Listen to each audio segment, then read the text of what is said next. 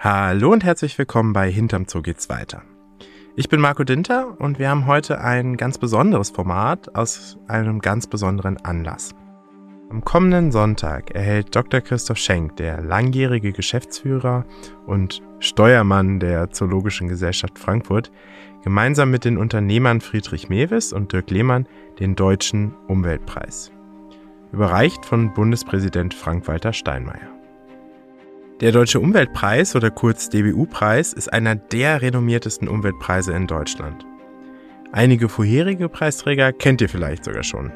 Dr. Joachim Schellhuber zum Beispiel, der das Potsdam Institut für Klimafolgenforschung gegründet hat, Hubert Weinziel, der geholfen hat, den Naturschutz in die Mitte der Gesellschaft zu holen, oder auch den Dokumentarfilmer Heinz Sielmann, den vor allem die Älteren unter euch sicher noch kennen. Christoph Schenk ist seit über 30 Jahren Biologe, Naturstützer und über 20 Jahre Chef der Zoologischen Gesellschaft Frankfurt. Die hat er zu einer internationalen Naturschutzorganisation geformt. Und in dieser Folge wollen wir gemeinsam herausfinden, wie der Junge aus dem Schwarzwald zu einem überzeugten Naturschützer wurde, was ihn antreibt und warum er trotz der Krisen um uns herum immer noch optimistisch ist.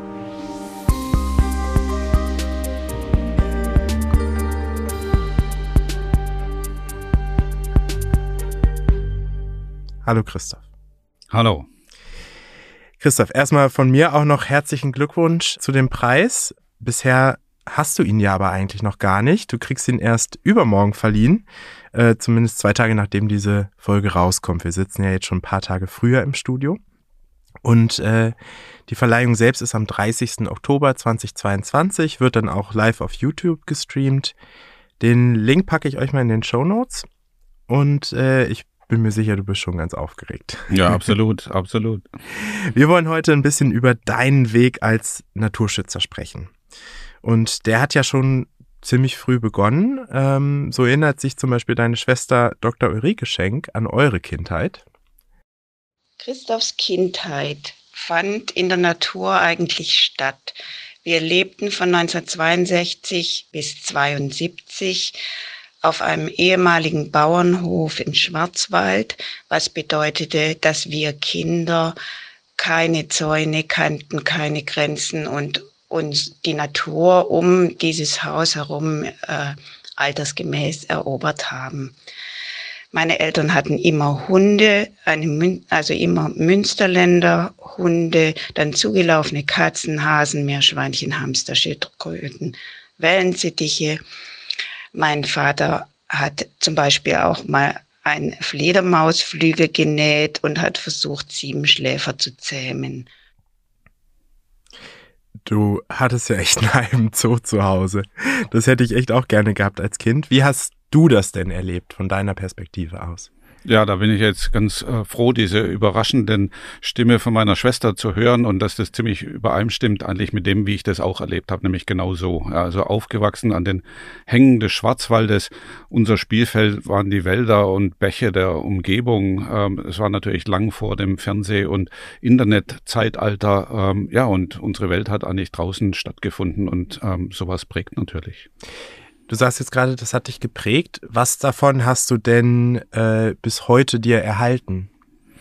Also ich denke, ähm, so diese Liebe zur Natur, die Begeisterung, ähm, ja auch die Abenteuerlust, äh, also so wie man sich das vorstellt, ja, wenn man wenn man ein kleines Kind ist und dann ähm, ja erforscht man die Umgebung und wagt sich immer weiter weg vom Haus, ja. Und also das ist auf jeden Fall irgendwie verwurzelt ähm, in mir drin geblieben und natürlich äh, dann auch bestätigt worden für die mit den vielen Reisen ganz rund um den Globus. Und ähm, ich glaube vieles von dem ähm, ja hat sich eigentlich bis in die heutige Zeit erhalten, natürlich auch die Liebe äh, zu den Hunden. Ähm, also auch wir haben immer Hunde äh, und haben auch jetzt einen Hund und ähm, ja, diese enge Beziehung zu Tieren und zur Natur und auch da schon so dieses Ursprüngliche in der Natur. Also uns haben ja jetzt nicht so die Weinberge des Kaiserstuhls gereizt, ja, aber so die, die ähm, verwunschenen Berghänge des Südschwarzwaldes, das war schon was. Das glaube ich. Und äh, du hast sogar auch äh, schon wissenschaftlich gearbeitet, hat meine, deine Schwester mir auch erzählt und bei Jugend forscht mitgemacht. Was war da dein Experiment? was ihr so alles rausgefunden habt über mich. Also das ist wirklich, das ist wirklich erstaunlich. Ich habe tatsächlich zweimal äh, bei Jugend forscht mitgemacht und ähm, einmal da ging es auch schon ähm, ja um den Konflikt von Mensch und Natur. Ich habe zum Beispiel ähm, Streusalz, die Auswirkungen von Streusalz auf die Vegetation entlang der Straßen untersucht. Ja. Mhm. Und ähm, ja, das war so der früheste Gedanke. Damals war das so ein Thema. Ja, es wurde unheimlich viel gesalzen und, ähm, und dann habe ich mir eigentlich gedacht, ja, das muss eigentlich was was verursachen. Ja. Mhm. Genau, also das ist eigentlich auch schon meine nächste Frage. Was was für einen Stellenwert hatte denn Naturschutz zu der Zeit? War das überhaupt schon gesellschaftlich Thema oder mit dem Streusalz bist du ja schon in die Richtung sozusagen vorgestoßen? Aber war es in der öffentlichen Debatte? Ja, das kam so langsam. Ja, also man muss sich ja vorstellen, das war so die Ölkrise. Ja, das kann man sich heute ja gar nicht mehr vorstellen. Ja, heute gibt's andere Krisen, was Öl und Gas angeht, aber sowas gab's ja auch schon. Äh, man hat diese massiven Veränderungen gesehen. Das kam dann so langsam. Also das war dann schon, wo ich dann schon ein bisschen älter wurde, aber dann gab's natürlich in Südbaden ganz massiv die Anti-Atomkraftbewegung, aus der ja auch letztendlich die Grüne Partei hervorgegangen ist. Ähm, es gab ähm, ja heraus herausragende ähm, Köpfe, die ähm, sich Gedanken gemacht haben über die Zukunft. Es gab den Club of Rome, es gab ähm, Menschen wie Horst Stern, ähm, die auch schon diese Konflikte zwischen Mensch und Natur äh, wissenschaftlich beleuchtet haben. Also das war alles sehr prägend in dieser Zeit. Das ist noch ganz anders natürlich, wie das heute ist, ja, aber so diese Anfänge, ähm, also da gibt's Natur, ähm, aber der geht's gar nicht mehr gut, ja, und dieser, dieser Wachstumsboom äh, nach dem Zweiten Weltkrieg Weltkrieg, der hat Konsequenzen. Das war ja auch die Zeit, wo man wirklich große Schaumkronen ähm, ähm von Spülmitteln äh, auf den Flüssen gesehen hat in Deutschland, ja, oder wo Kühlschränke im Wald entsorgt worden sind. Das sind alles Dinge, die man sich heute auch nicht mehr vorstellen kann, aber das gab es natürlich da auch alles, ja. Und, äh, und da kam so erstmalig so dieser Knackpunkt auf in dieser immer größer Wachstumsgesellschaft, ja, die eben nach dem Krieg ja sich so explosionsartig da entwickelt hat. Und da ist man natürlich auch als Jugendlicher nicht verschont geblieben davon. Und das war auch der Grund, warum du dich dann entschieden hast, Biologe zu werden und Biologie zu studieren. Ja, tatsächlich ist es gar nicht so einfach, das genau zu datieren, aber ich würde mal sagen, ja, das waren, als ich zehn Jahre alt war, sagen wir mal so, ja. Und äh, aber auf jeden Fall, also dieser Gedanke, Biologe zu werden, der ist schon gereift, bevor ich überhaupt wusste, was eigentlich ein Biologe genauso ist. Ja. Und ich habe mir auch da nie Gedanken drüber gemacht. Ich habe mir zum Beispiel auch keine Gedanken drüber gemacht, ja, dass man da einen Numerus Clausus braucht, ja, und dass man einen bestimmten Notenschnitt braucht. Und da gab es auch in der Schulzeit immer wieder Lehrkräfte, äh, die mir das äh, eher abgesprochen haben, ja, und äh, nachher das alles super easy funktioniert, ja. Und von daher, also dieses, dieses große Interesse an den Naturwissenschaften, ähm, das gab sicher auch ähm, ja familiär bedingt. Mein Vater ist ja Kinderarzt gewesen und hat auch ein wirklich sehr großes äh, biologisches Allgemeinwissen gehabt und auch eine sehr gute Artenkenntnis, was Tiere und Pflanzen der Heimat anging. Und das hat natürlich auch mitgeprägt. Aber so diese Vorstellung, ja, Biologe, das muss es sein. Und dann im Biologiestudium selbst gab es ganz viel, was mich sehr interessiert hat. Ich habe sogar mal ein paar Semester Hirnforschung belegt, ja, weil ich das auch sehr spannend fand, ja. Ähm, und aber auch ähm, Mikrobiologie, Evolutionsbiologie, Verhaltensbiologie, das fand ich alles unglaublich spannend. Und dann hat sich aber doch konzentriert ähm, auf die größeren Organismen und, ähm, und die Konflikte mit Menschen und Natur. Und deswegen bin ich dann auch sehr nahe zur Forstzoologie gekommen, ja, weil die Biologie sich immer mehr davon entfernt hat, die Biologie auch immer spezieller wurde. Also es waren so die Zeiten, wo es eigentlich um Pflanzenphysiologie äh, ging und äh, Biochemie, Genetik. Das waren so die großen expandierenden Fächer, aber so die Traditionsfächer, ähm, in denen auch Deutschland absolut prägend war, ja, wie die Verhaltensbiologie, das wurde eigentlich äh, ganz wenig. Und ja, aber bei den Forstzoologen da hat man es, wenn man jetzt nicht gerade mit Brockenkäfern zu tun hat, schon mit größeren Tieren zu tun. Und ähm, ja, so bin ich dann eigentlich auch ähm, dort eben mehr hingekommen und bin dann in ein Projekt gekommen. Da ging es um Feldhasen und ähm, und das hat mich eigentlich sehr begeistert, äh, weil das so der Konflikt war zwischen Naturschutz, also extrem abnehmende Feldhasenbestände, ja so ein typisches Tier der Kulturlandschaft wird plötzlich selten, ja, war ganz eigenartig. Also Naturschutz, Landwirtschaft, da leben die natürlich und und und die Jagd, ja, also hat man schon mal drei Akteure und, ähm, und dann die Hasen. Und ähm, das fand ich sehr spannend. Das äh, wusste ich tatsächlich schon, weil ich mich nämlich gefragt habe, ich bin ja selber auch Biologe, habe Biologie studiert und meine Mitbewohner mussten ganz schön unter mir leiden, weil ich alles mögliche Viehzeug zu Hause hatte, freilaufende Gottesanbeterinnen im Zimmer. Und ich habe deinen ehemaligen Mitbewohner gefragt, ob er nochmal mit dir in eine WG ziehen würde, den äh, Hans-Georg Kaiser, der nicht nur dein Mitbewohner, sondern auch Schulkamerad und äh, Schwager ist mittlerweile. Ja, ich habe natürlich viel mitbekommen während des äh, Studiums, wenn Sie mich jetzt so erinnern. Äh, die haben ja so äh, Fe äh, Feldhasen nachts beobachtet und sowas äh, und und und äh, telemetriert und so weiter. Also das war das war hochspannend auch für mich. Ich habe Musik studiert und da können Sie sich vorstellen, da war das natürlich für mich schon eine große Abwechslung, auch äh, zwei Biologen in der WG zu haben. Und du hast gesagt, du hast dich dann auf größere Organismen konzentriert. Also ab wann war der Punkt, wo du gesagt hast, Naturschutz soll es sein? Ja, also das hat mich schon eigentlich von, von Grund auf immer interessiert. Also das, das Zusammenleben von Mensch und Natur, ähm, die Konflikte und wie man Konflikte lösen kann.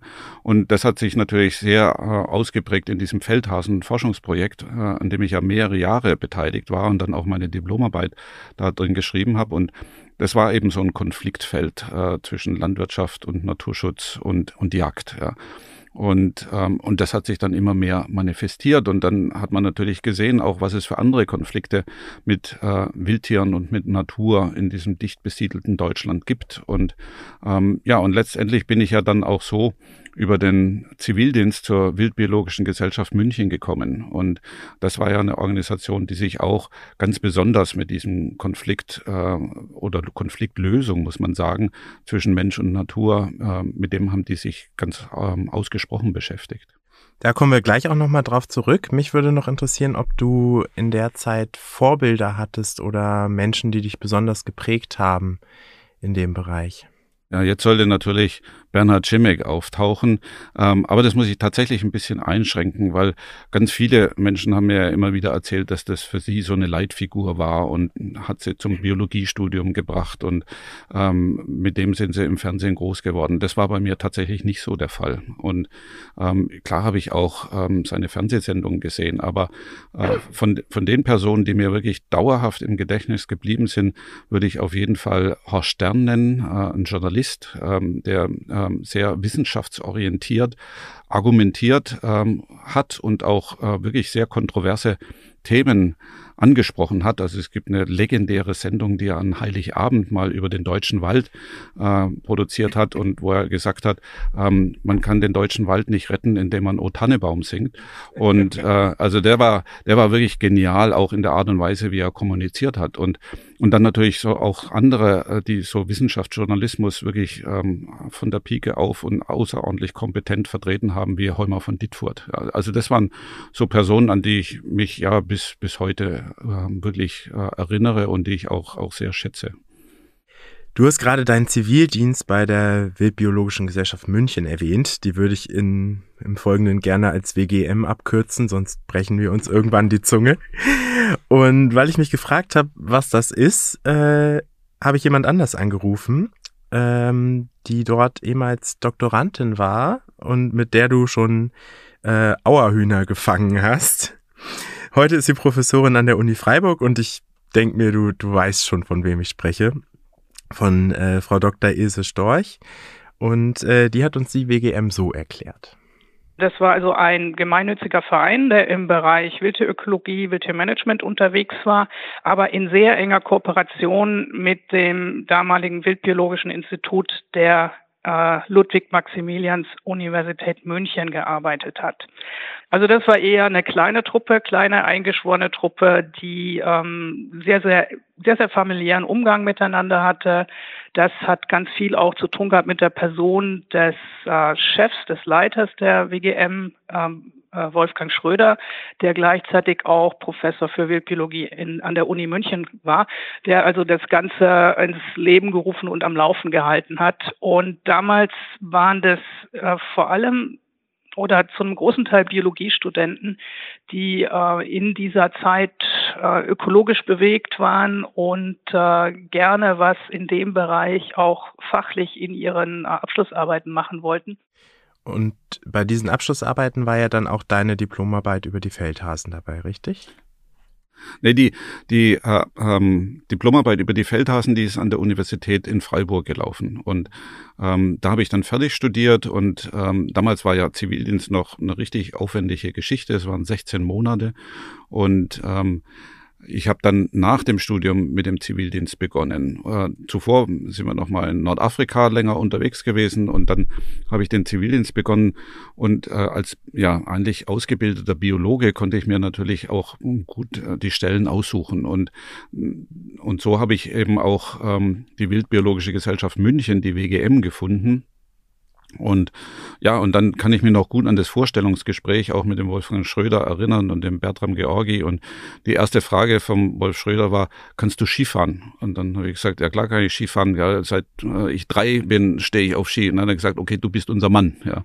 Und ja, und tatsächlich bin ich dann wirklich auch viel auf äh, Schienen unterwegs gewesen im Alpenraum zum Beispiel um eben Auerhühner zu fangen oder äh, Rehe zu fangen und Sender umzuhängen in den italienischen Alpen und Tiere zu telemetrieren und mehr über ihr Raumnutzungsverhalten herauszubekommen. Also es war eine eine grandiose Zeit. Äh, man ist praktisch immer draußen gewesen, hoch in den Bergen, nah an den Tieren dran.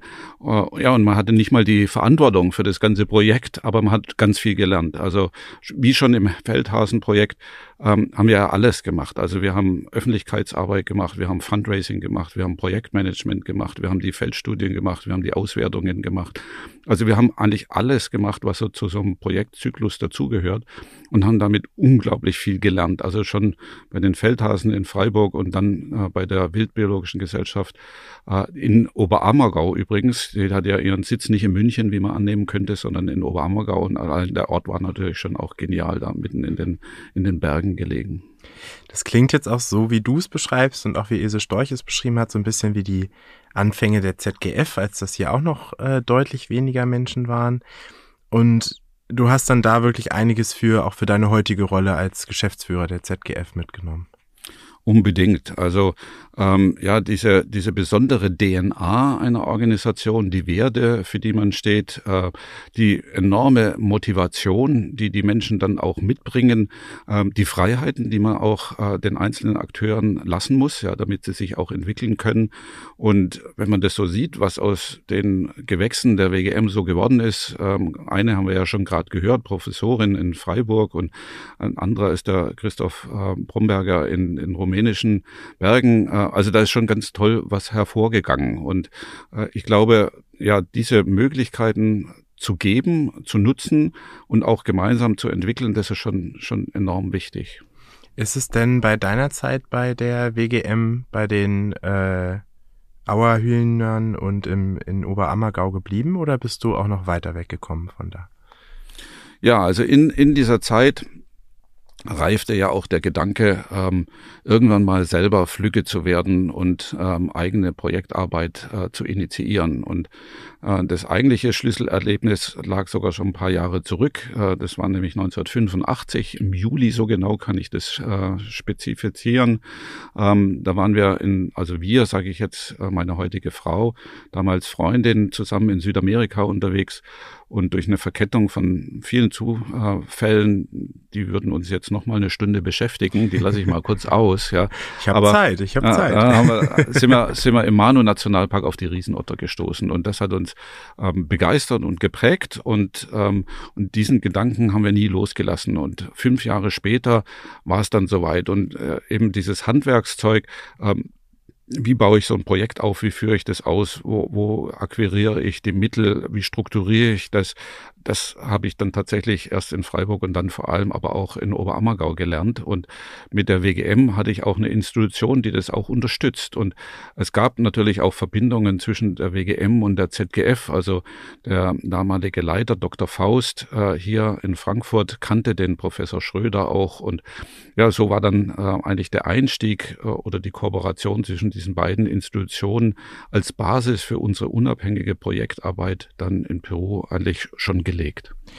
Und du hast vorhin gesagt, äh, du hast in der Zeit Biologie studiert, wo sich die Biologinnen und Biologen immer mehr spezifiziert haben auf einzelne Themen. Und dich haben aber eben nicht nur diese Otter äh, fasziniert, sondern du hast auch wirklich die großen Wildnisgebiete sehr schätzen gelernt, die du da in Peru gefunden hast.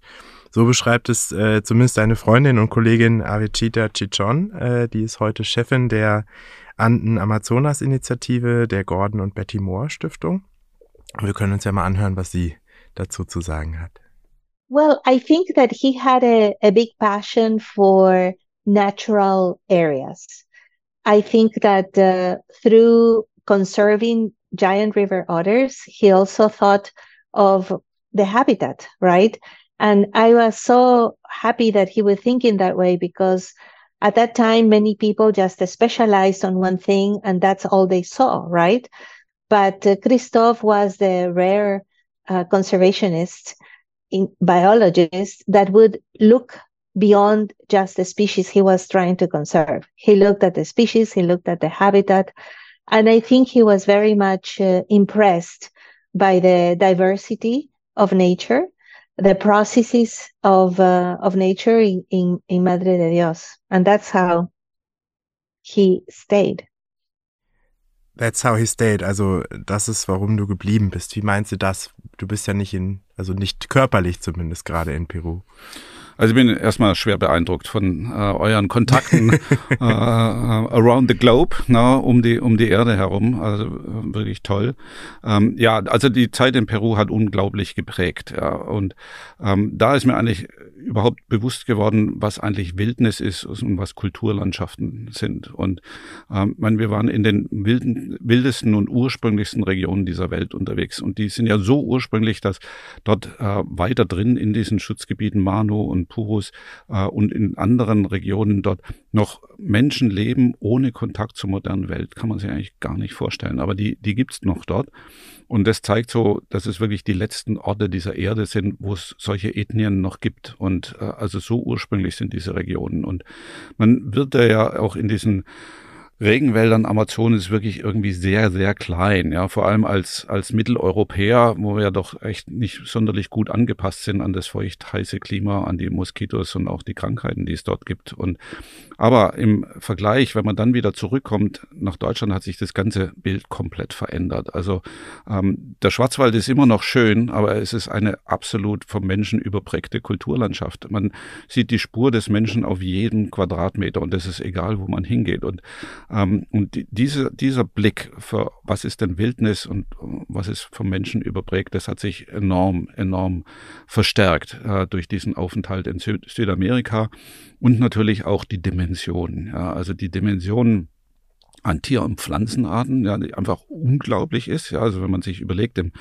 Manu Nationalpark leben 1030 Vogelarten. Das ist 10 Prozent des Weltbestandes. Jede zehnte Vogelart der Welt kommt da drin vor. Also wir, das ist das Dreifache, was es in ganz Deutschland gibt. Ja. Äh, und das ist nur ein Beispiel. Schmetterling, Amphibien, Reptilien, ähm, Affen haben wir ja gar keine, aber davon haben die auch äh, 14 Arten.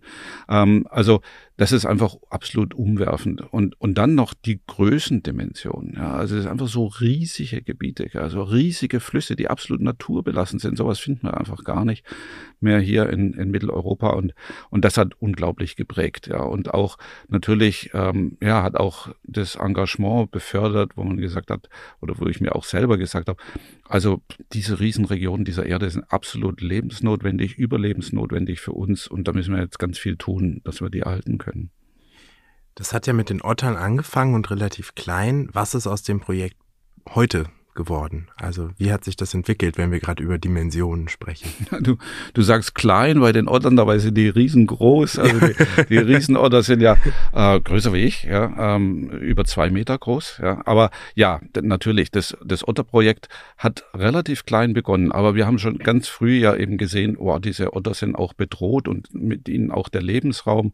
Und deswegen haben wir ganz früh schon angefangen, ähm, parallel zu der wissenschaftlichen Arbeit eigentlich Naturschutzarbeit in der Umsetzung, äh, in die Umsetzung zu bringen. Das heißt, wir haben schon Umweltbildungsprogramme gestartet, wir haben Ausbildungskurse mit den Rangern gemacht, äh, wir haben äh, Gutachten gemacht zur Ausweitung von weiteren Schutzgebieten, ähm, wir haben mit den indigenen Ethnien zusammengearbeitet. Also wir haben damals auch schon ganz viel getan. Wir haben zum Beispiel auch die ersten Studien gemacht über Quecksilber, die Auswirkungen, die, also Quecksilber wird dort verwendet für das ähm, illegale Goldgewinn in den Flusssedimenten und dann haben wir Studien gemacht, äh, ob man Quecksilber eben in den Fischen auch findet. Ja, und so äh, haben wir schon schon damals eben ganz ganz viel auch im, im Naturschutz gearbeitet und aber ja ähm, aus einem kleinen Anfang muss man sagen ist auch dort ähm, ein wirklich großes und großartiges Gewächs geworden also heute ähm, hat die ZGF mehr als 70 Mitarbeiterinnen und Mitarbeiter in Peru. Wir haben Büros in Cusco, in Puerto Maldonado, in Iquitos, in Pucallpa. Ähm, wir sind in acht großen Landschaften mit riesigen Nationalparks darin unterwegs. Ähm, wir machen eine ganz breite aufgestellte Öffentlichkeitsarbeit. Wir arbeiten sehr eng mit den Behörden zusammen äh, und auch mit den indigenen Federaciones in den verschiedenen Regionen. Also da ist wirklich was ganz Tolles draus geworden. Und immer haben Menschen den Ball aufgenommen und ähm, ja, haben dieses, diese Pflanze wachsen lassen, ja, zu einem wirklich großen und großartigen Programm. Und du hast jetzt gerade gesagt, die ZGF da vor Ort, das heißt die ZGF Peru. Ähm, wo ist die denn ins Spiel gekommen bei dieser ganzen Geschichte? Ab welchem Punkt war es noch euer Riesenotterprojekt und wann war wirklich die ZGF involviert? Also die ZGF war von Anfang an involviert ähm, als ein heute muss man sagen, sehr bescheidener Geldgeber. Ähm, das heißt, wir haben ja Projektmittel gebraucht und es war für uns klar, als Newcomer, da wird uns keiner den Geldkoffer hinstellen und so war das auch nicht. Und, aber es gab eben so Basisprojektmittel, mit denen wir so gerade über die Runden gekommen sind. Wir hatten auch kein Gehalt, sondern hatten ein Stipendium ja, und so haben wir die ersten äh, zwei Jahre in Peru verbracht. Wir hatten ja auch alles verkauft und abgegeben, was wir hier in Deutschland hatten und haben die meiste Zeit im Zelt im Regenwald gelebt. Da kann man sowieso nicht viel Geld ausgeben. Und also von daher sind wir da so gerade über die Runden gekommen.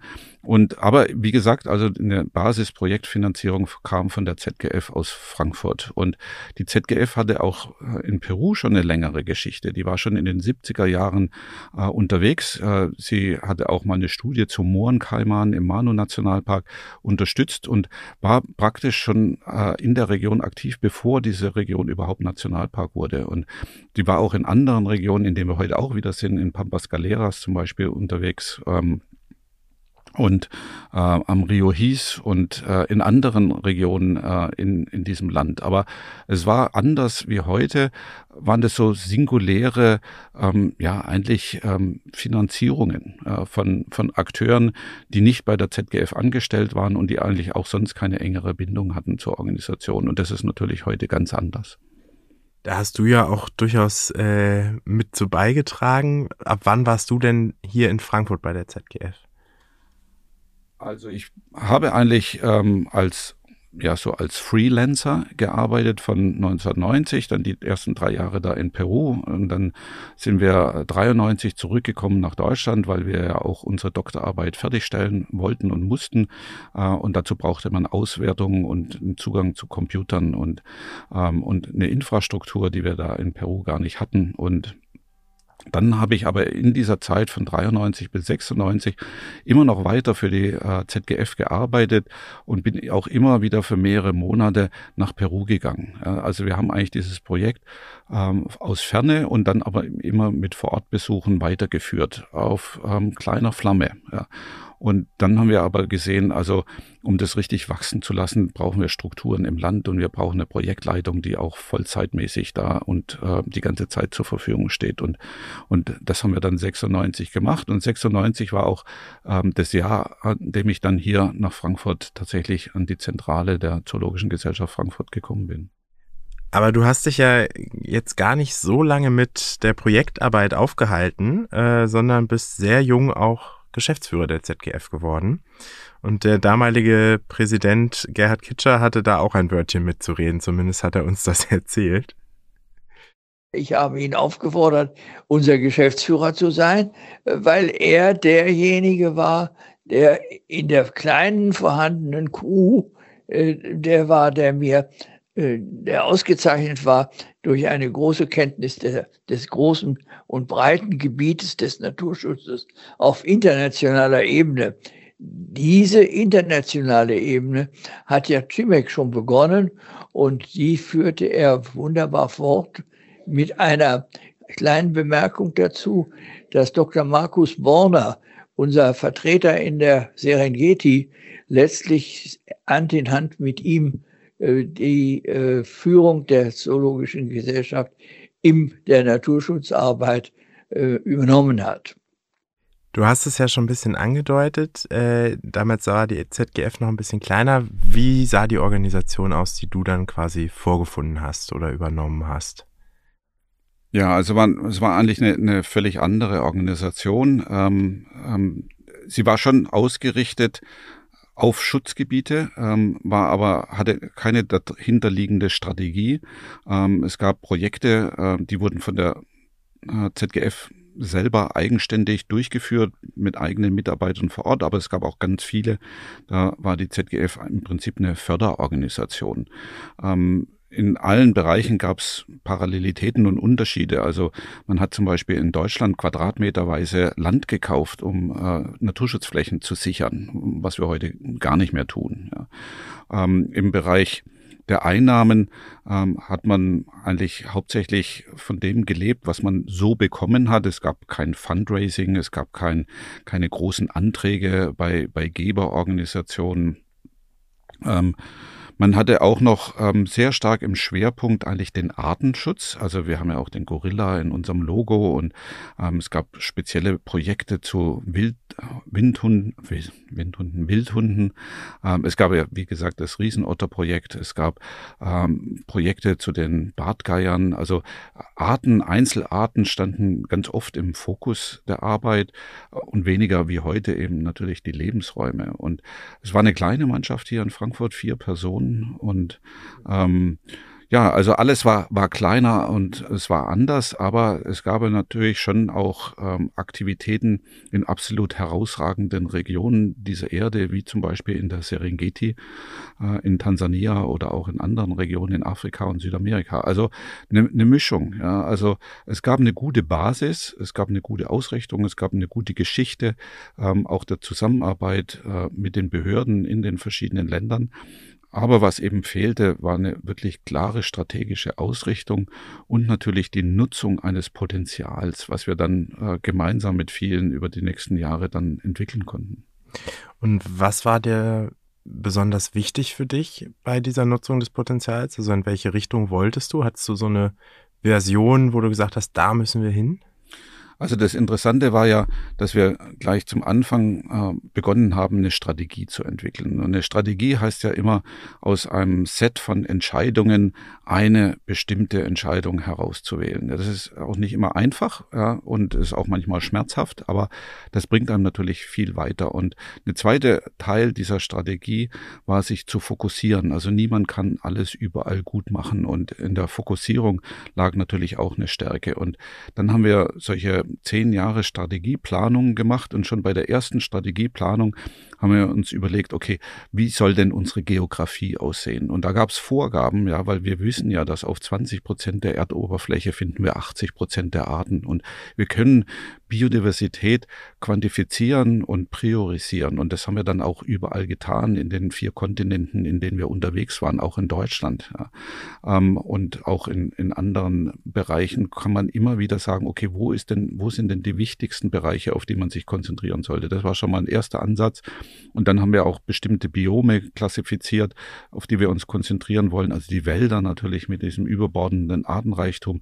Damals hat man noch gar nicht so viel über Kohlenstoffspeicher gesprochen ähm, dann die Savannen und Grasländer, die Feuchtgebiete und später sind dann auch noch die Bergregionen da dazugekommen. Also da hat man sich schon fokussiert.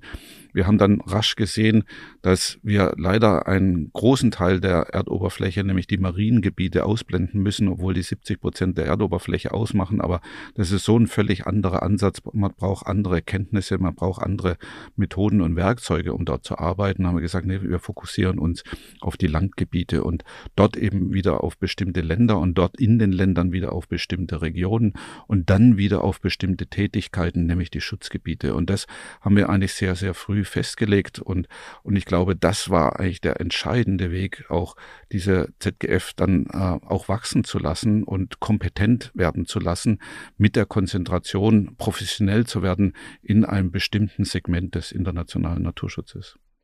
Warum ist es denn überhaupt so wichtig, große Schutzgebiete zu erhalten? Ja, große Schutzgebiete sind absolut notwendig, äh, um überhaupt äh, ja auch unser eigenes Überleben auf diesem Planeten zu sichern. Wir sind ja in einer äh, unglaublich großen dreifachen Krise wie es in der zeitlichen und räumlichen Dimension noch nie auf diesem Planeten so gegeben hat, vor allem nicht ausgelöst von einer einzelnen Art. Also es ist der Klimawandel, ist der Verlust der biologischen Vielfalt und das sind die Pandemien. Und wir müssen unbedingt diesen taumelnden Planeten stabilisieren und wir brauchen die Leistungen der Ökosysteme. Das fängt an bei, ähm, bei der Luft, beim Wasser. Äh, das sind natürlich auch Nahrungsressourcen, Innovationskraft. Ich meine, wenn ich eigentlich nur überlege, dass 70 Prozent der pharmazeutischen Inhaltsstoffe aus dem Pflanzenreich kommen, das zeigt schon, selbst für die, unsere Gesundheitsversorgung brauchen wir die Biodiversität. Wir brauchen die für alles, was wir auf diesem Planeten eigentlich sind und haben und lieben und wünschen äh, und brauchen. Und deswegen müssen wir diese Systeme erhalten. Und wir brauchen große Gebiete, weil wir wissen, dass äh, aus, ähm, aus der Inselökologie wissen wir, wenn die Gebiete zu klein werden, verlieren wir einen Großteil der Arten. Ja, das heißt, deswegen brauchen wir die großen Gebiete auch, um die Randeffekte auszublenden und um wirklich äh, Ökosysteme in ihrer Funktionalität zu erhalten. Das ist ja auch alles nicht statisch, sondern Evolution läuft ja weiter und wir brauchen Regionen, in denen diese Evolution stattfindet und nicht von einer einzigen Art, nämlich von uns Menschen, gerichtet wird. Und äh, deswegen brauchen wir diese großen Schutzgebiete. Wir brauchen deutlich mehr, das zeigt die Wissenschaft absolut deutlich. Ähm, wir sind jetzt bei 17 Prozent ungefähr auf der Landoberfläche nicht ganz, aber wir brauchen mindestens 30 Prozent, um unser Leben hier auf dieser Erde zu sichern. 30 Prozent an Land und 30 Prozent in den Meeren. Und wir brauchen das ganz schnell, nämlich eigentlich bis 2030. Also das ist eine unglaubliche Herausforderung, die da vor uns liegt. Aber wir müssen die anpacken, weil tatsächlich unser langfristiges Überleben davon abhängt. Und was muss dafür getan werden? Welche Mittel braucht man dafür?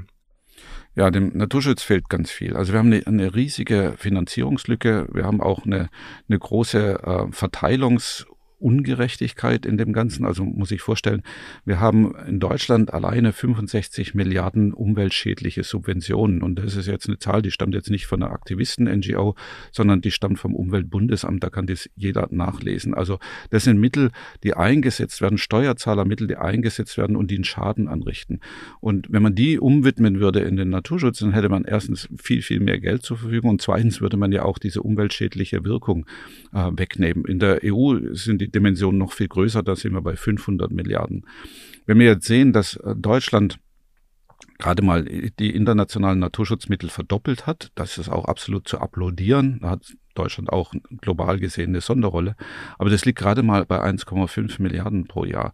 Also ein Bruchteil von dem, was wir an umweltschädliche, umweltschädlichen Subventionen ausgeben. Also da haben wir schon mal ein enormes Missverhältnis. Wir haben eine, eine riesige Finanzierungslücke von mindestens 80 bis 100 Milliarden weltweit, um dieses Schutzgebietssystem zu finanzieren. Ähm, wir müssen auch viel besser ähm, Kompensationsleistungen aufbringen für Menschen, die aufgrund der Schutzgebiete entweder eine Last tragen oder Restriktionen unterworfen sind. Ja, dafür müssen wir eine Rechnung bezahlen und wir müssen auch den globalen Süden natürlich absolut bestärken, diese Schutzgebiete überhaupt halten zu können. Es ist immer noch so, dass 95 Prozent der Naturschutzmittel, die sowieso nicht ausreichend sind, nicht für Schutzgebiete im globalen Süden investiert werden, dort, wo wir die höchste biologische Vielfalt haben. Also wir, wir setzen die Mittel falsch ein und wir haben viel zu wenig davon. Also es muss eine, eine gigantische, große Transformation geben. Aber es ist nicht nur das Geld alleine, sondern wir brauchen natürlich Strukturen, auch diese Mittel an den Boden zu bekommen. Wir haben ja auch in vielen Ländern der Tropenzone, äh, ja, ich würde mal das Gelinde ausdrücken, nicht gerade eine gute Regierungsführung. Also das ist auch gar nicht so einfach, diese Mittel dann an den Boden zu bekommen und gut auszugeben. Ähm, also wir brauchen auch einen Kapazitätsaufbau. Äh, wir brauchen große Investitionen in Bildung und Ausbildung für die künftigen Naturschützerinnen und Naturschützer dieser Erde. Also das Geld alleine ist es nicht, aber das Geld ist eine Grundvoraussetzung, dass wir überhaupt diese große Transformation hinbekommen. Und ein wichtiges neues Tool dafür ist der Legacy Landscape Fund, also die Legacy Landscape Stiftung. Die ist äh, 2021 gegründet worden. Was verbirgt sich denn dahinter? Ja, also tatsächlich äh, richtig gegründet wurde die sogar 2020 schon, aber ist jetzt auch kein so großer Unterschied für eine Stiftung, die hoffentlich hunderte von Jahren existiert, denn so alt sind tatsächlich Stiftungen hier in Deutschland. Also es ist wirklich ein, ein Modell für die Ewigkeit und ähm, Legacy Landscape äh, wurde gegründet mit dem Wissen, dass eigentlich die herausragenden Schutzgebiete, Nationalparks, die wir so als Goldstandard des Naturschutzes bezeichnen. Und wenn man dann noch die besten dieser Erde nimmt, die größten, die artenreichsten, also eigentlich so die Mona Lisas der Natur, wenn man die nimmt, die sind für die Ewigkeit angesetzt. Aber wenn man sich die Finanzierung anguckt, dann ist die das überhaupt nicht, ja, sondern die hängen ja ab von schwankenden staatlichen Budgets, in manchen Regionen von Tourismuseinnahmen. Das ist aber auch gar nicht so viele auf der Welt, wo sowas möglich ist. Ja, und dann gibt's vielleicht noch Spender oder internationale bilaterale Zuwendungen oder NGOs, die dann eine Unterstützungsleistung geben. Aber nichts von dem, nichts ist irgendwie sicher dauerhaft und langfristig planbar. Und wir haben jetzt in der Pandemie zum Beispiel gesehen, dass Tourismuseinnahmen, die äh, beispielsweise in Ostafrika wirklich maßgeblich zur Finanzierung der Schutzgebiete beitragen, über Nacht komplett wegbrechen können. Also wir brauchen ein Finanzinstrument, der der Gründung der Nationalparks und ihrem Ziel gerecht wird. Und das muss ein Finanzinstrument sein, was eine Basisfinanzierung auf Ewigkeit gibt. Ewigkeit ist so ein schweres Wort, ja. Aber es ist wirklich so, ähm, das ist die Perspektive. So würden Nationalparks gegründet, kein einziger hat irgendeine Halbwertszeit, äh, wie ja eigentlich auch unser Leben auf der Erde keine haben sollte. Und Deswegen brauchen wir diese Ewigkeitsfinanzierung. Und äh, das kann man natürlich nur für große Gebiete machen. Die muss man sehr sorgfältig auswählen.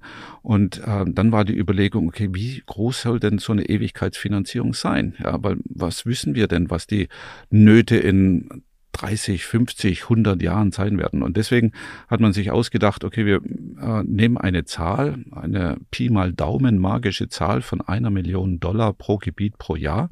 Bei den Gebieten hat man gesagt, die müssen mindestens 2000 Quadratkilometer groß sein.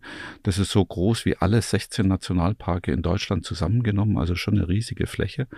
Und diese eine Million soll eigentlich eine Basisfinanzierung sein. Die soll nicht alles finanzieren, aber sie soll dafür dazu sorgen, dass in schwierigsten Zeiten das Licht nicht ausgeht. Also dass man diese Gebiete auf jeden Fall halten kann. Und diese Zahl haben wir dann an verschiedensten Gebieten mal geprüft. Wie sieht es denn aus mit dem Haushalt und was bedeutet das und was kann man damit finanzieren? Und dann hat man gesehen, also das passt schon ziemlich gut. Ja. Und wenn man das weiß, dann weiß man nämlich auch, wie viel Geld man auf die hohe Kante legen muss, um dauerhaft äh, diese eine Million zu haben. Und das sind nach heutigen Berechnungen ungefähr 30 Millionen die man da braucht, so dass die auf Dauer und auf lange Sicht in diesem Jahr wäre es natürlich schwierig, aber auf lange Sicht wirklich äh, über Kapitalerträge ähm, diese eine Million finanzieren. Und das ist der Ansatz von Legacy Landscape. Und es gibt noch ein, zweiten wichtiges, ein zweites wichtiges Element darin und dass nämlich immer eine NGO und eine staatliche Behörde zusammen vor Ort arbeiten müssen für Legacy Landscape. Warum? Beides zusammen, alles schafft Sicherheit auf der langen Schiene. Regierungen, Behörden können gut sein, können aber auch sehr schlecht sein. NGOs, ja, machen auch Fehler, sind auch nicht perfekt. Aber ich kenne keine NGO, die mal von Naturschutzorganisation zu einer Öllobbyorganisation geworden ist. Also wir brauchen so eine Konstante in der inhaltlichen Ausrichtung. Und diese Kombination liefert Sicherheit und das Geld liefert Sicherheit. Und äh, dann muss natürlich auch ein Gremium darüber wachen, wird auch eine gute Arbeit gemacht und die Auszahlung, die gibt's auch natürlich nur im, im Jahresrhythmus, ja, wenn man wirklich auch aufzeigen kann, dass man Erfolg hat. Also das sind so ganz essentielle Kriterien und damit hoffen wir, einen, großen Teil der absolut Top-Naturschutzgebiete dieser Erde in eine wirklich lange Zukunft zu bringen. Man merkt, du bist da ganz schön involviert, weil du auch tatsächlich in die Idee von Legacy Landscape involviert warst. Und äh, ein Kollege und Freund von dir, der langjährige, Entschuldigung, langjährige Direktor des WWF Deutschland und auch International, äh, erinnert sich gerne an die Zeit zurück, wie ihr über die Idee Legacy Landscapes äh, gesprochen und philosophiert habt. Ich kann mich noch gut erinnern, äh, wir sind ja ab und zu ähm, auf der kleinen Hütte von den Schenks äh, im Schwarzwald, wo wir erste Gespräche oder Ideen mal ähm, uns geteilt haben. Das war, glaube ich, 2015, 2016 was es äh, für Mechanismen eigentlich geben muss, um diese langfristige, ausreichende Finanzierung von Core-Funktionen ähm, herausragende Schutzgebiete globaler Bedeutung äh, letztendlich sicherzustellen. Und äh, ja, das hat er dann äh, mit, ich sage mal, mit der Leidenschaft und äh, mit dem Durchhaltungsvermögen, für das Christoph sicherlich äh, bekannt ist, äh, wenn er von Ideen überzeugt ist, äh, das hat er dann wirklich konsequent äh, weiter vorangetrieben. Und letztendlich ist daraus dann ähm, der LRF entstanden, ähm, der ja heute jetzt auf eigenen unabhängigen Füßen steht. Aber da war er ja schon jemand, ähm, der nicht nur an der Idee, sondern hinterher auch in der Konzeption und Umsetzung dieses LRF eine, eine und wenn nicht die entscheidende Rolle gespielt hat. Das war Georg Schwede, äh, ehemals beim WWF, jetzt äh, bei der Wies Stiftung. Und äh, für euch Hörerinnen und Hörer, Christoph guckt immer ganz überrascht, äh, wer hier alles dabei ist. Der weiß nämlich tatsächlich gar nicht, wen wir alles vorher interviewt haben. Mit dem Legacy Landscape Fund LAF, da sind wir ja jetzt wahnsinnig weit weg schon von Ottern in Peru. Wir sprechen die ganze Zeit über Finanzierung, über global, über riesige Schutzgebiete das ist ja eher, ich sag mal, politisches Parkett und, und geht um eine Menge Geld. Ähm, wie sieht es da denn jetzt aus? Also, wie ist der Stand des, des Legacy Landscape Funds? Also tatsächlich schließt sich der Kreis wieder äh, zu den Riesenottern in Peru, denn Legacy Landscape äh, hat jetzt äh, wieder einen neuen Aufruf gestartet ähm, für eine neue Finanzierungsphase. Und die Zoologische Gesellschaft Frankfurt hat sich da beteiligt mit zwei Gebieten, nämlich Manu Purus und da waren ja die Riesenotter und Chiribiquete in Kolumbien. Und das Modell sieht jetzt auch so aus, ähm, dass man ein Teil private Mittel aufbringen muss, das heißt, es sind dann 10 Millionen und zwei Teile kommen dann aus der Legacy Landscape Foundation, also aus staatlichen Mitteln da dazu, so dass man auf dieses 30 Millionen Paket pro Gebiet kommt. Da haben wir jetzt die erste Stufe genommen äh, und können jetzt da in den Vollantrag gehen.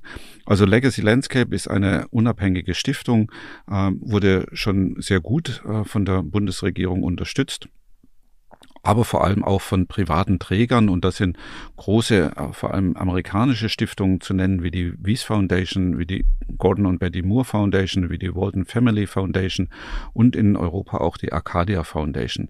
Ähm, das sind große, wichtige Geber. Für uns gab es dann noch weitere, ähm, nämlich auch hier in Deutschland, auch private Personen, die sich da engagiert haben. Und das finden wir natürlich ganz toll.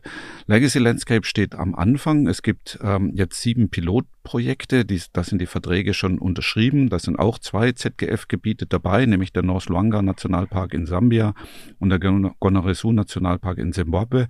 Die haben jetzt erstmal eine 15-Jahres-Finanzierung, aber das ist auch schon ja natürlich viel, viel länger wie alles, was es vorher gab. Und das gibt enorme Planungssicherheit. Und jetzt müssen Sie sich mal vorstellen, als Zuhörer, Sie wären Chefin oder Chef eines Nationalparks und könnten jetzt einen Ranger einstellen im Alter von 16 Jahren, können den ausbilden und können den eigentlich durchfinanzieren bis zum Rentenalter. Oder Sie können planen, wann Sie Fahrzeuge ersetzen müssen oder Häuser renovieren müssen und wissen, ja, wenn ich das in meinen Plan aufnehme, dann habe ich auch das Geld dafür. Also es ist eine völlig andere Dimension auch, wie man Schutzgebiete überhaupt operieren kann. Und darin sehen wir eine, eine enorme Chance und wir glauben, dass Legacy Landscape äh, noch weiter rasch wachsen kann.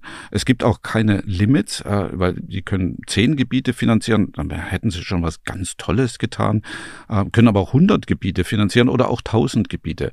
Man hat sich jetzt mal als Ziel gesetzt, dass man bis 2030 30 Gebiete in der Vollförderung hat und ich glaube, da ist man schon auf einem ganz guten Weg. Und für uns als ZGF äh, hätten wir uns eigentlich so ausgemalt, also wenn wir eine Dauerbasisfinanzierung für den Mano-Nationalpark oder den mit angrenzenden Purus-Nationalpark schaffen, wenn wir nur das in Lebenszeit erreicht hätten, ja, dann wäre das ja schon ganz großartig und grandios. Und so ist eigentlich noch viel, viel, viel mehr erreicht worden. Und was auch wichtig ist in diesem Modell ist, es ist offen für alle. Also es ist ja nicht nur ein ZGF-Projekt, sondern wir haben, waren mit Ideengeber und, und ja, vielleicht auch in gewissen Rahmen Katalysator, aber andere haben es aufgegriffen und haben es größer gemacht und andere Naturschutzorganisationen wie die Wildlife Conservation Society, wie African Parks, ja, wie ähm, Conservation International, die sind auch alle da dabei. Ja.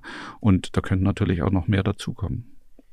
Du sprichst ein wahnsinnig tolles Thema an, weil wir natürlich als ZGF nicht alleine sind. Du hast gesagt, wir spezialisieren uns, wir spezialisieren uns auf die Gebiete, in denen wir arbeiten und überlassen den Rest anderen Organisationen sozusagen.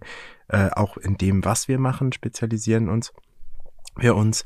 Aber wir müssen ja wissen, was wir tun können vor Ort. Das heißt, wir brauchen auch eine wissenschaftliche Grundlage. Und da haben wir hier in Frankfurt tatsächlich mehrere Global Player, die alle irgendwie mit dem Naturschutz zu tun haben. Und mein nächster Telefongesprächspartner hat ein wichtiges Projekt genannt, äh, über das ich jetzt mit dir sprechen möchte. Die Zoologische Gesellschaft ist einer der wichtigsten Partner von Senckenberg. Wir arbeiten eben seit vielen, vielen Jahren eng zusammen, weil wir in dieser Kooperation Forschung mit aktivem Naturschutz optimal verbinden. Zuletzt haben wir gemeinsam mit der Goethe-Universität das Frankfurt Conservation Center gegründet und es steht außer Frage, das wird ein Leuchtturm aus Forschung, Lehre und aktiven Naturschutz, weil wir eben alle gemeinsam ziehen. Das war Professor Dr. Clement Tockner, Generaldirektor von der Senckenberg Gesellschaft für Naturforschung und auch Professor für Ökosystemwissenschaften an der Goethe-Uni in Frankfurt. Und der hat über das Frankfurt Conservation Center gesprochen. Das klingt spannend. Was ist das? Ja, ähm, tatsächlich hat Frankfurt so eine Prädisposition, was Akteure angeht, die im Bereich Forschung und Naturschutz äh, arbeiten, also Forschung zur Biodiversität und auch Schutz der äh, Biodiversität. Und ähm, diese, dieses Wissen gilt es zu bündeln und zu potenzieren die ZGF ist nie eine Ellenbogengesellschaft gewesen, sondern immer eine, die Hände reicht und auch versucht, gemeinsam neue Lösungen zu entwickeln. Und die brauchen wir jetzt unbedingt angesichts eben dieser absolut dramatischen Krisensituation, in der wir uns befinden. Und wir müssen über Disziplinen, über Disziplinen hinweg zusammenarbeiten und neue Lösungen entwickeln. Und das wollen wir in diesem Frankfurt Conservation Center. Also das soll ein Think Tank werden, also eine Ideenschmiede für die Lösungen der Zukunft. Und es soll aber auch Handreichungen an die Politik geben, weil wir sehen ganz deutlich, dass wir eine unbedingt eine Politikberatung brauchen. Und äh, es soll auch Anlaufpunkt für die Medien sein. Auch das merken wir ganz deutlich die großen Krisen werden gar nicht ausreichend kommuniziert. Also uns fehlt sehr viel Aufmerksamkeit. Wir sehen, dass es jetzt beim Klimawandel schon deutlich besser geworden ist, aber da liegen ja auch 30, 40 Jahre dahinter. Und wir müssen einfach sagen, bei Biodiversität, wir haben diese Zeit nicht mehr. Also wir können nicht warten ähm, 30 Jahre, bis Biodiversität wirklich auch in den Headlines ähm, der Medien angekommen ist. Deswegen müssen wir da schneller werden und besser werden. Wir brauchen solche äh, Katalysatorpunkte wie diesen Frankfurt Conservation Center, die dann auch in die Gesellschaft hineinstrahlen, in die Medien, ähm, in die Ausbildung auch ähm, ja von neuen Experten, die diese Aufgaben dann auch aufgreifen können. Auch das ist etwas, was wir im Übrigen schon tun mit dem Frankfurt Conservation Center. Wir haben, und jetzt kommt ein langes Wort, die Frankfurt Spring School for Project Conservation Management. Also das ist ja echt schon fast ein englischer Zungenbrecher. Also kurz gesagt, das ist eine, ein Ausbildungssegment, was absolut konzentriert ähm, jungen Akademikerinnen und Akademikern eigentlich ein Handwerkszeug geben soll, wie man Projekte durchführt. Also wie man Projekte managt und wie man die auf Schiene setzt und wie man die strategisch auch entwickelt. Und das brauchen wir natürlich viel, viel mehr in der Zukunft. Und so etwas äh, führen wir schon durch. Das ist also so ein typisches Baby von so einem Frankfurt Conservation Center. Also wir glauben, da kann tatsächlich in dieser Finanzmetropole äh, nochmal ein ganz, ganz besonderer Leuchtturm entstehen. Und wir merken ja auch, wie wichtig Metropolen inzwischen geworden sind im, im deutschen Kontext, äh, aber auch im internationalen. Dann sehen wir, wir sind in der viertgrößten Volkswirtschaft der Erde. Wir sind in der größten äh, von der Europäischen Union und die Europäische Union wiederum ist ein ganz wichtiger globaler Player, ähm, was den Konsum angeht, was die Produktion angeht, was den ökologischen Fußabdruck angeht, was aber auch natürlich natürlich ein politisches Schwergewicht eigentlich ist. Und deswegen sind wir eigentlich hier sehr, sehr gut platziert, so einen Leuchtturm aufzustellen. Um dann auch in die Politik quasi auszustrahlen. Wer wird da alles Partner sein? Also nur um mal einen Überblick zu bekommen, welche Disziplinen wir da eigentlich unter einem Dach versammeln. Ja, also das Ganze ist ja in, in, der, in der Bildung und, ähm, und wird sich auch noch weiter ähm, strukturieren. Und da kommen natürlich auch noch Partner dazu. Und es gibt natürlich auch eine Zukunft, von der wir gar nicht wissen, wer da der Partner sein werden. Aber jetzt äh, grundsätzlich am Start sind die großen Akteure, das ist Senckenberg, das ist die Goethe-Universität, das ist die ZGF, ähm, dann ist jetzt Conservation International dazugekommen, es gibt mit Bio Frankfurt schon ein Netzwerk, äh, was auch verschiedenste Akteure, vor allem lokale Akteure vereinigt. Ähm, dann haben wir hier in Frankfurt die Nature Trust Alliance. Ähm, das ist auch eine, ähm, ja, im Prinzip stiftungsstaatliche Stiftungsorganisation für Schutzgebiete. Und wir haben auch noch weitere Akteure, die wir uns vorstellen können wissen wir noch nicht so genau, wann die wo wie dazukommen. Ja. Aber wir sehen eigentlich ein enormes Entwicklungspotenzial. Was wir ja auch haben hier in Frankfurt ist die KfW ähm, also die Kreditanstalt für Wiederaufbau mit ihrem Arm der Entwicklungsbank und das ist tatsächlich der größte, weltweit größte Geber für Biodiversität.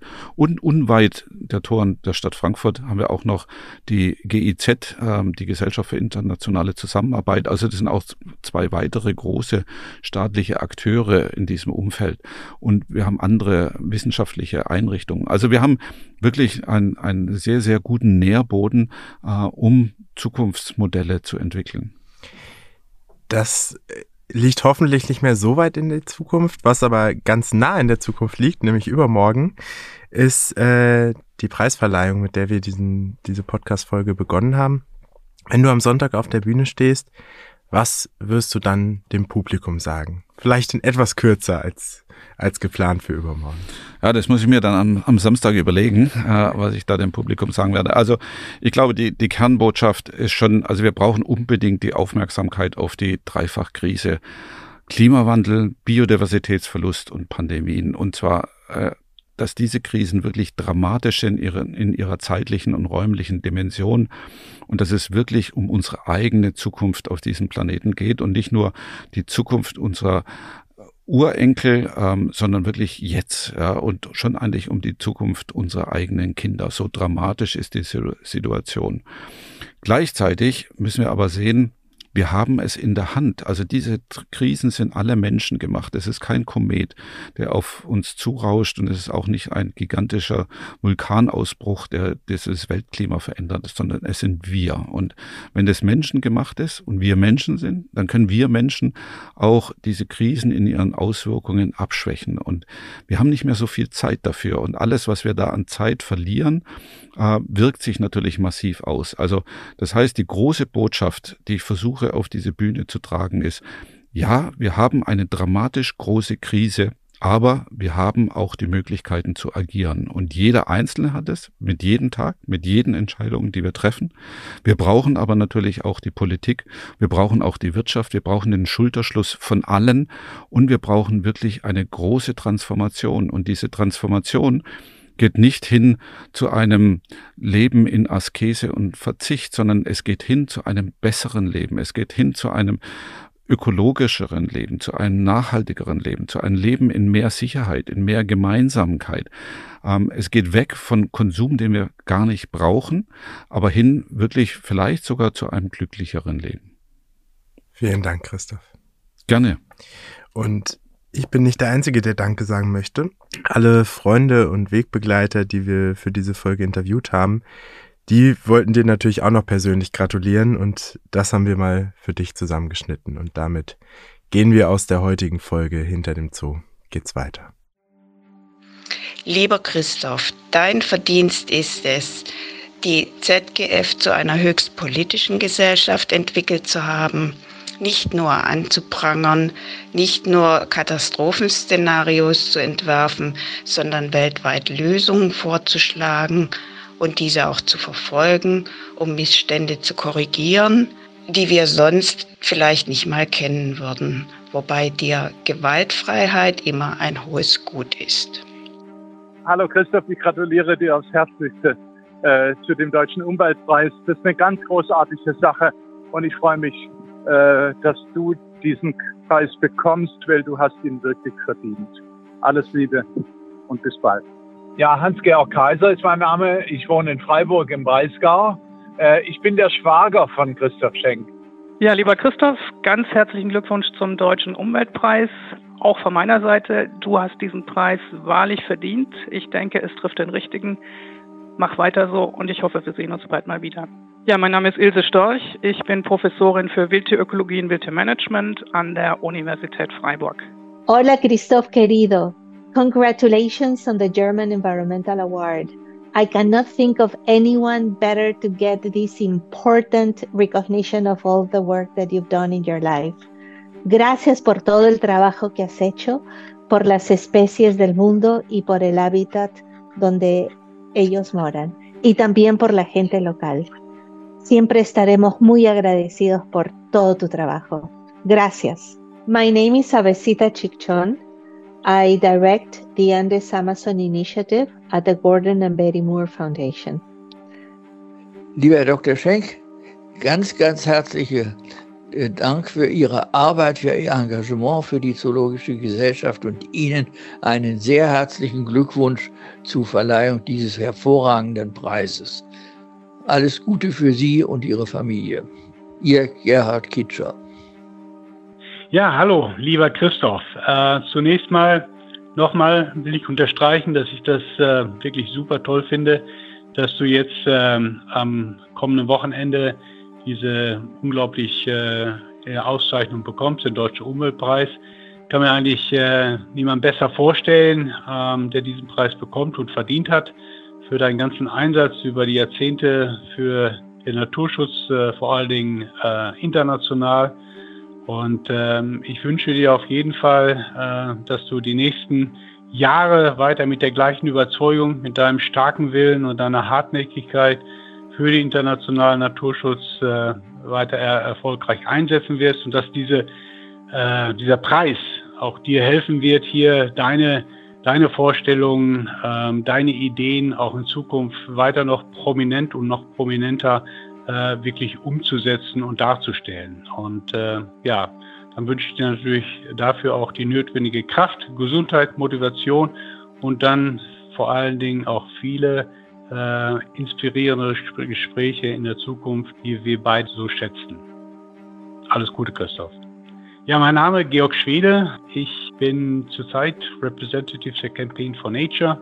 Äh, das seit vier Jahren und äh, in, dem, in der Funktion setze ich mich vor allem dafür ein, dass jetzt in Montreal im Dezember das 30 mal 30 Ziel verabschiedet wird. Das heißt, dass wir mindestens 30 Prozent Schutzgebiete im Jahr 2030 haben, die dann auch wirtschaftlich und finanziell so ausgestattet sind, dass sie effektiv gemanagt werden.